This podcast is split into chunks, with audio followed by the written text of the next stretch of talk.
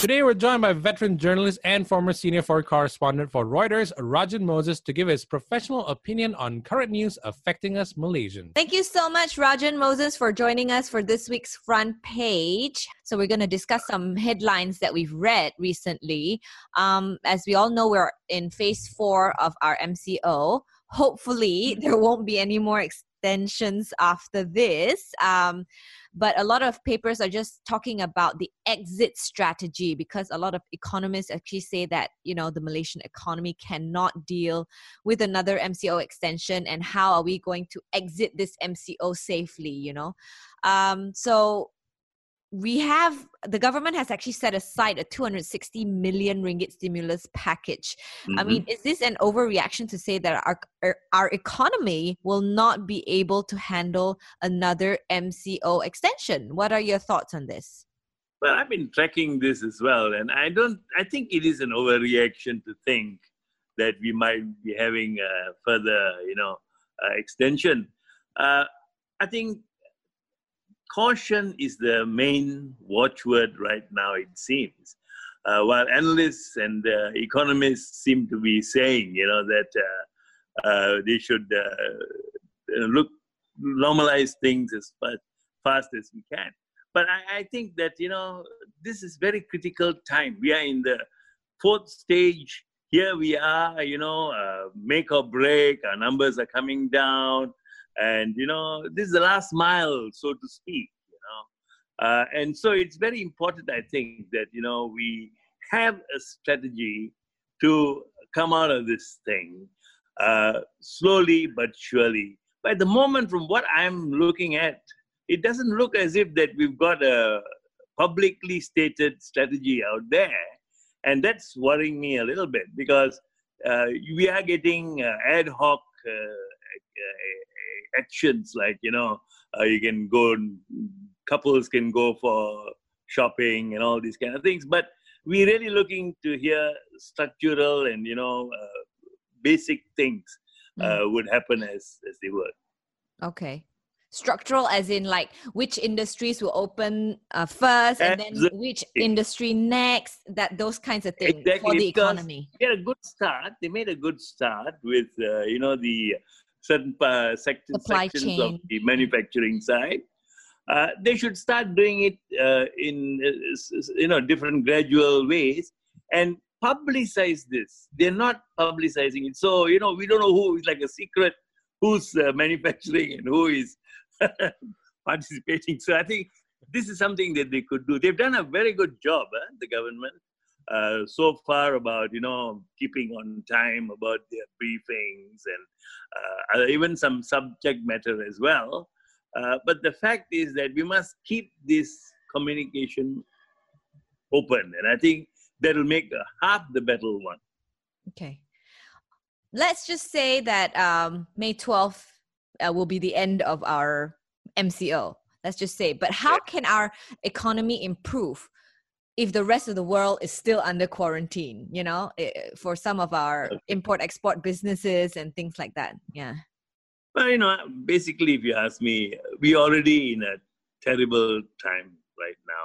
We are going through some terrible times and uh, it's going to look like as if it's going to could worsen before it becomes improved. Mm. so uh, i think uh, we are we are we are definitely risking some permanent damnation, uh, damage for some of our uh, our economy.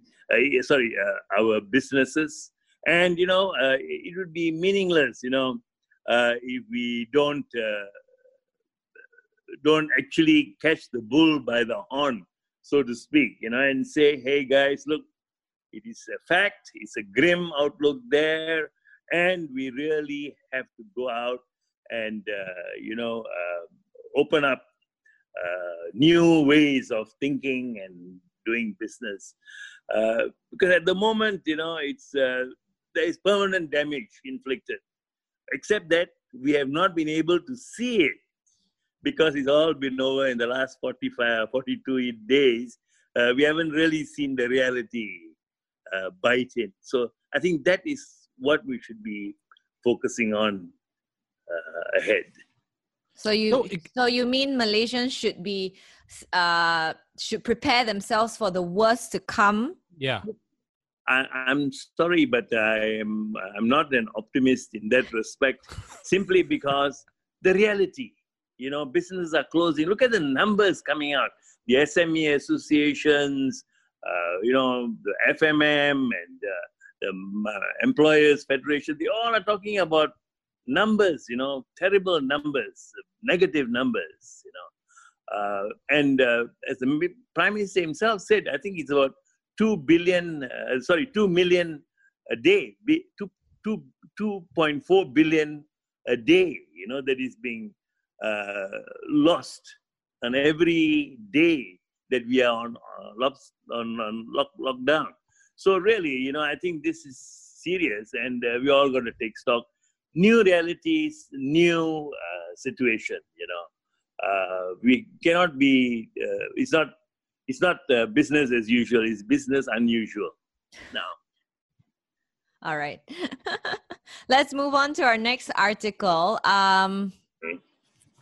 well, we understand there's a need for stricter control measures during the MCO to help flatten the curve. But in your opinion, are some of the punishments a little bit too harsh? Like we've read this news article about how this single mother was actually initially sentenced to 30 mm. days in jail. And then we had the elderly couple who were fined just because they went out to buy groceries together you know, and a young woman was jailed a whole week, you know, for meeting her boyfriend after baking a cake for him, even after being punished in terms of fines, you know. So, do you think some of these punishments are a little too harsh?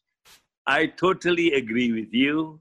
I think these have been some of the unkindest cuts against some of these people like the lady lisa christie you know who was jailed for 30 days you know for walking down the steps and talking to two or three guys uh, on the way to uh, res- uh, her home.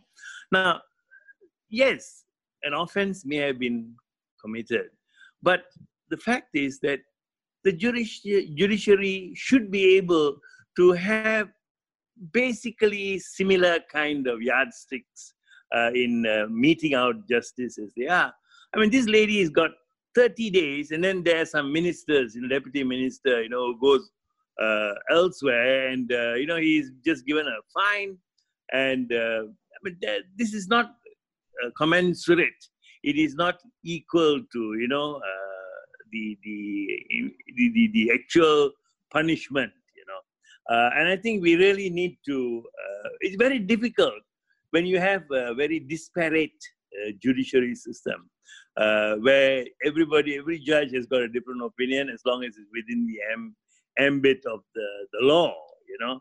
So we will find and we will see these things, but we got to look at the, the real uh, differences, you know, and try to be, uh, really look at things uh, rationally as well.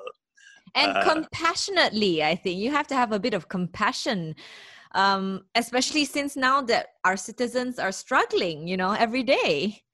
I'm I'm totally with you on this because uh, there is something something called justice with mercy. You know, that is what justice is all about. You know, it's blind justice if we cannot get mercy as well, and that's the missing uh, element here right now.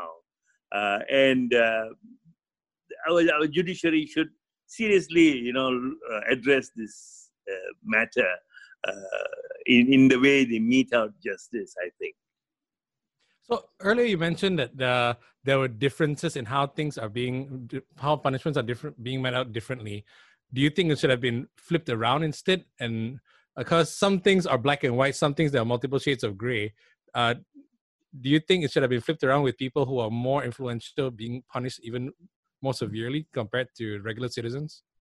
Yeah, I think you know uh, if there are revisions to be made, restitutions to be made, you know, for people, uh, help them, you know, in these times, you know, uh, don't be so harsh uh, because it's it's like wild white crime, white white, white collar crime, you know, where it's you know it's not something that's really you know uh, meant to uh, punish you, but you know to sort of warn you, you know, uh, and I think that that should be the approach rather than you know uh, lining up people on the Black Maria and line them up in the courts and ask them to you know uh, go one after another, you know, and get their punishments as they go along the way.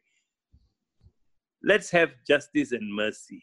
Let's move on to um, our parliament sitting, Rajan, yes. which is happening not too uh, not not no, long now, now. not too far away. Yeah, yeah, not too far away now. Yeah, hopefully, 18th of May, I believe. Yeah, so DAP veteran Lim Kit Siang actually proposes a 10-day sitting of parliament as he and also other Pakatan Harapan MPs feel that a one-day sitting with no debate at all is pointless.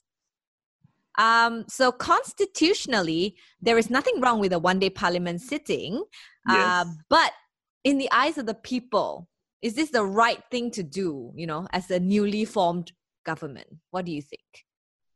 As an observer, uh, I think it is rather sinister that we should have uh, one day sitting with no agenda, nothing, uh, just token pay lip service. You know, it does not make sense. It's a mockery of the system. Although, as you say, it's allowed within the you know Constitution. clauses in parliament. Uh, but you know, we have got to be serious here. You know, uh, you're doing it if you're doing it because uh, you want to legitimize your position as a government in place right now, interim government, uh, in order to use the buy time, you know, to uh, give yourself a chance to increase your patronage and uh, your support for political institutions and politicians, then I think, uh, you know, that's overridden the basis, you know, of uh, sitting of a parliament. Especially sitting of a parliament is a serious matter, you know, and that's why you need time and you need to, you can't gloss over these things. And that's why the forefathers already had in the past uh, set times, you know, for such parliament because you, this is part of the fabric of, of uh, government and uh, life, national life, you know. So I think uh, this is very sinister. It's uh, very unnecessary. It's, it's not really uh, for anyone to buy time. Um you know, and don't try to control the apparatus. You know, and I think it's not a very popular thing to do. In my personal view, is that we should have benefited maybe not by 10 days as what has been said by others, but definitely need more time than one day More than one day. to, uh, to and that also for a few hours, in my opinion. Now, do you believe that uh, it should be longer? I mean, if it can be done for one day, why can't it be done safely for more days, right? Oh, absolutely. That's the counter argument, you know, that, hey, you know, look, you have, you already are going to sit. You need to mobilize everybody. They got to go through all your COVID tests and they all must uh, go through the various motions and even dress up for the occasion and then go in the morning and uh, within a couple of hours, you know, uh, disassemble again, you know. That's simply, you know, uh, very uh, unnecessary and I think very, uh, uh, that is, is Waste- uh, administratively uh, Wasteful, right? It's a bit of a waste of time and money and wasteful, yes. everything. Yeah. Absolutely. Then better better have the next session full blown, done in a proper way. If you're going to have three weeks or four weeks or whatever, do it properly. But don't I mean, try like, to you know uh, put a label for yourself. I mean, you can't even solve your own personal problems in just one day. This is the whole country's problem that we need to solve. But if it's just one day, Rajan, let's just say if it's just one day and Yeah. it goes ahead, Yeah. what should be at the top of the list of things that needs to be discussed? I think I think the most important thing is about uh, making sure that we've got res- regu- regu- legislation here that uh, will be will facilitate uh, co- continue uh, uh, safety for the public for, for the public and the systems that are governing us uh, to make political life meaningful and for government and for ease of business for our people. Because people are you know uh, suffering and they have no direction. We need directions. We want the, the government to give us direction clear direction. And we've got so much time to think about it. So if you're going to put that into a, into and part of the agenda on the uh, sitting yes make that the paramount issue and uh, here again i'm not only citing the government or the opposition but i think both parties have a role uh, to play a part in um, helping us, the people, uh, and not uh, only our political and other uh, affiliations. That's what is what what should be done, I think. Okay, great. now let's move on to the next one. Um, this is quite interesting because um, as we all know, I think um, the newspaper industry and all that they are suffering. You're a journalist yourself, so you you understand yes. the suffering of the the the press industry. Yeah, yeah. Yes. Um, yes. So there's this interesting call by the press for tech giants like Facebook and Google to pay out a cut of their avenue earned from advertising by uh, of sharing contents mm-hmm. uh, from these press sites on their sites. So, what are your thoughts on this? You know, these giants, so to speak, Facebook or Google, uh, they have made something out of nothing. Okay, uh, the fact they, they got they use the platform, and then they use the content. You know, mm-hmm. that's out there and available that is a, that's a wholesaler's approach to the whole uh, uh, doing business here. And meanwhile, you know, they just flog all the uh, media, you know, uh, news and other info, you know, that they have, and place it onto their own platforms and make money out of it. You know, uh, I think it's only fair that um, media houses uh, also get a share, you know, of their uh, of, of the whole pie, so to speak, because the pie, the pie will otherwise be just uh, uh, all the time only eaten by giants and uh, those who are media, smaller media organizations, uh, and it won't get any any bit of the pie at all. You know, hmm. uh, so I think they, they, there must be some regulation. You know, globally or otherwise. But at the moment, uh, we are at the mercy of the Facebooks or the Googles or the other giants. You know. One of the big issues is, I think, is that uh, we need leaders, world leaders like the American government or others who have the power, you know, to force businesses to uh, to uh, uh share with the people for certain particularly causes, especially like this mm. one about the media. Uh, and they should lead, be leading all this, and that it comes as a natural thing to happen for media and others who are the victims, so to speak, within quotes, you know, uh, who need to be uh, restituted, given restitution, you know, for for what uh, they are having uh, that, that they own but are unable to. Okay. Now, um, actually, in this article, they've actually said that the Australian government is the world's first uh, to be able to get this mandatory code of conduct to force Google and Facebook to pay their media companies in Australia if they're publishing their news. Uh, so Australia has done it. Do you think we can do it here in Malaysia? Well, I think if you have the will to do it, uh, we should be we should do it. Uh, but then again, don't forget, you know, we there are also the considerations about how big we are, you know, as a as a media power, uh, how much influence we have, mm. uh, whether you know we have the uh, uh, framework uh, to to make this happen. So these things are still up in the air. So it's a good idea.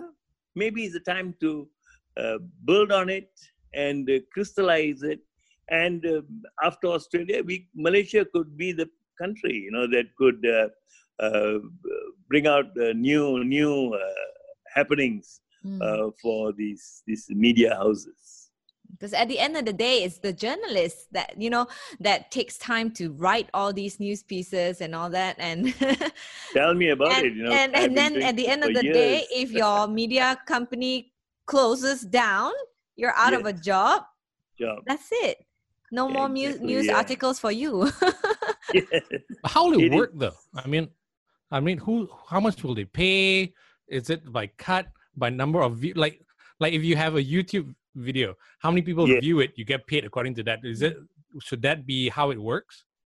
there there- there have to be certain um, um, regulations okay uh, cer- certain uh, parameters that must be applied. Um, i think taking a good look at the aussie system might be a good start for us you know Yeah. to see what it presents you know. Uh, and yeah we have a, uh communications commu- communication uh, commission here. Uh, so why don't we use these people, you know, to uh, use their their understanding and knowledge and our parliamentary draftsmen, you know, to see if they are able to uh, make people a bit more aware of how to uh, find a solution to this whole Mm. thing. But definitely, it merits a look uh, deeper. You know, it'd be great if you, let's say, Rajan, you write an article and it goes viral. Everybody shares it all over the place. You get paid based on how many times it gets shared.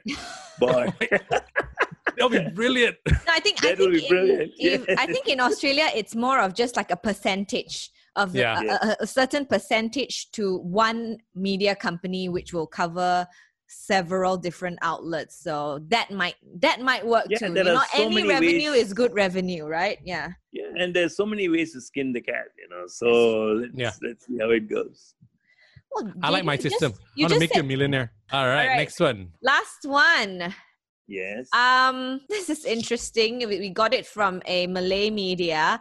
Uh, a lot of people, about a thousand people, actually have a valid MyKad, like a real one, Mhm. uh, but they're not valid citizens.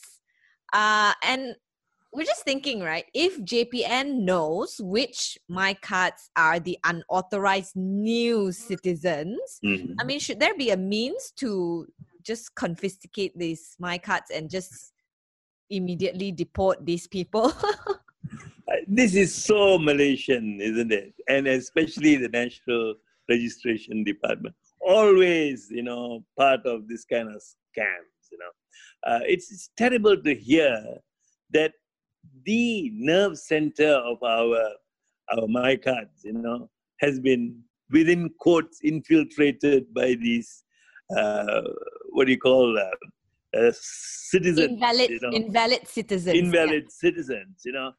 Uh, only in malaysia we get this kind of things. We had the same scandal like this in sabah if you remember when we had the mica thing. And now we've got this. Thank goodness you know that it was curbed and made published uh, pub, pub, uh, published uh, much uh, late earlier rather than later. And this may be a sort of uh like a deterrent you know for the future. But if anybody who has not used the normal legal way to become a citizen, they had better give up whatever they got, face the wrath of the department, face the wrath of the law, and they must be brought to book. And really, you know, uh, be brought to book. Look at in Malaysia, there's so many Malaysians who haven't even got their own MyKads, Mm. and Yeah, they're having correct. big problems, you know, from the estates, uh, you know, in the new villages and all this. So why should they, you know, be going through these terrible times while these uh, invalid uh, cit- uh, citizens, you know, uh, find uh, opportunity to to uh, kind of ho- lompat or hop over, you know, the, the normal Malaysian who we, who requires and sometimes must have these documents. Okay. So, what do you think now, Rajan? Should we have like a new SOP for people who wants to get our, you know, the a MyKad now? Especially I mean, um, not, not this- babies, but like adults, right? Like, should there be a new SOP from this department to to sort of accurately document our citizens now? you know, we've had how many countless uh, exercises like these. You know, like my card, my own, my personal my card has been two or three times been you know revised and uh, given a fresh card in the past. You know, uh, because you at a certain age you got to change it, and so we're going through all these things. Uh, integrity is very important. If the department cannot give us integrity, then what is left for the for the country? So i think it's very important that our government be honest about these things and put right things that are wrong especially from this registration department which has had been a bull, butt of uh, these uh, kind of scandals in the past and hopefully that good sense will prevail, you know, for our citizens uh, whom who must get support from the government Mm. to uh, have citizenship that is valued and that is legitimate. I think that's very important. Yeah. I mean, we always laud our system, you know, oh, we can get our MyKad in a day. Uh, if we lose it, you know, we can renew it in two days and all that. We laud that system. Um, we enjoy it, you know, as Malaysians to to be able to get things done very quickly. Um, Yes. But, but do you think it's too easy? That's why, you know. I, I- I think I think uh, the registration department has always been the butt of all these kind of problems in the past. Uh, I don't know when they'll put all this right, uh, but we have to pursue and keep on at it. You know, uh, like we look at the immigration department now; it's much better than it used to be in the past. Definitely. Yeah. Uh, so like that, every department's got their black sheep that got to be, you know, uh, clear cleared out, and I hope they do very soon. Should the whole department be put under review? The whole ministry? I mean, for, for when it comes to Well, registration. I, I'm, and maybe you know have a in, uh, inquiry or a, a white paper or something, you know, that can be serious, you know, about looking at how we're going to forge ahead with our NRD and uh, MyKads in the future. Uh, but then we need a government, you know, the government is not it's not ready Yeah. yet. Uh, So let's get to the the one first day sitting of the parliament parliament first. we can't really have an actual Yeah. government, right? Let's sort that one That- first. that is another uh, part two. Rajan, thanks so much. Thank you. Been a pleasure.